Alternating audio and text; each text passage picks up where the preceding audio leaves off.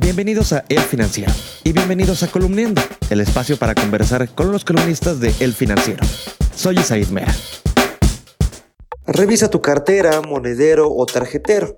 Es muy probable que tengas una tarjeta de una tienda departamental. Y hay muchas. Y hay señales de alerta de que esto podría ser un riesgo para el sistema financiero. Para hablar de este tema, hoy nos acompaña Janet Leiva. Janet, ¿por qué son una señal de alerta las tarjetas de las tiendas departamentales? Así como sucedió en la crisis de 2017, en que muchas familias se vieron afectadas por el gran número de tarjetas de crédito que fueron emitidas. En ese momento, decíamos, como dulces o como palomitas, que originó, si mal no recuerdan, el hecho de que se presentaran programas especiales de reestructuras, programas especiales de refinanciamientos, de más plazos a los tarjetavientes de la banca debido a la gran cantidad de plásticos que se colocaron en ese momento y que afectó a miles de familias mexicanas, ahora el Banco de México en su último reporte del sistema financiero mexicano lanza una pues alerta, una eh, señal de precaución, si bien no de alarma, de que este, esta emisión constante de plásticos por parte de tiendas departamentales debe de seguir de cerca, así como el financiamiento que se otorga con medio o por medio de otros intermediarios financieros no bancarios, así como las fintech. ¿Por qué?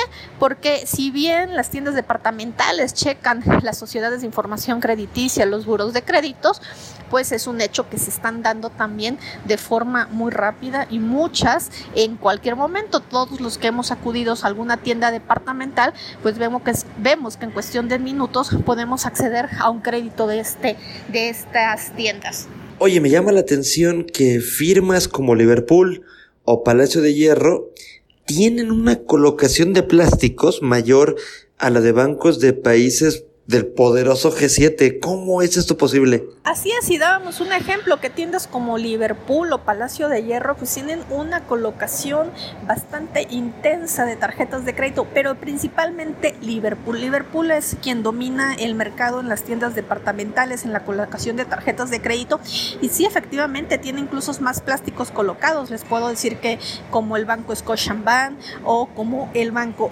HCBC, es sin duda uno de los tiendas departamentales que más crédito coloca y que incluso ya han migrado no solamente a dar a tarjetas departamentales de la marca, sino también ya están asociados con algunas otras instituciones y dan ya tarjetas de crédito que pueden ser utilizar en cualquier tienda. Oye, por último, la verdad, ¿son más laxas las departamentales al otorgar tarjetas? En realidad no, porque también checan el buró de crédito, pero sí son quizás para miles de familias el primer contacto con eh, una sociedad de información crediticia. ¿Por qué con una sociedad de información crediticia? Porque una de las características de las tiendas departamentales es que solamente con tu credencial de lector y checando el buró te otorgan una tarjeta de crédito y se da generalmente sin comprobar ingresos, sin eh, ningún otro requisito más que checar tu buró de crédito, te la dan de cuestión de minutos.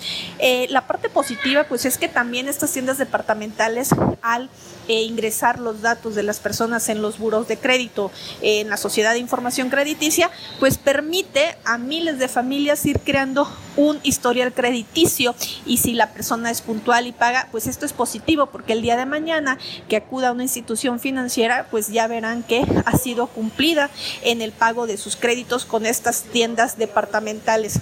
Sin duda, en este tema la moneda está en el aire porque aunque el Banco de México nos advierte que hay que seguir de cerca porque puede afectar o contaminar el sistema financiero mexicano, la fortaleza de las instituciones financieras, por otro lado pues cumplen esta labor de inclusión financiera porque le dan acceso al crédito a familias eh, mexicanas al poder adquirir diversos productos en estas tiendas departamentales a crédito. La columna Moneda en el aire de Janet Leiva la puedes leer martes y jueves en las páginas de El Financiero y también en www.elfinanciero.com.mx. Soy Selmera, me despido, pero nos escuchamos muy pronto.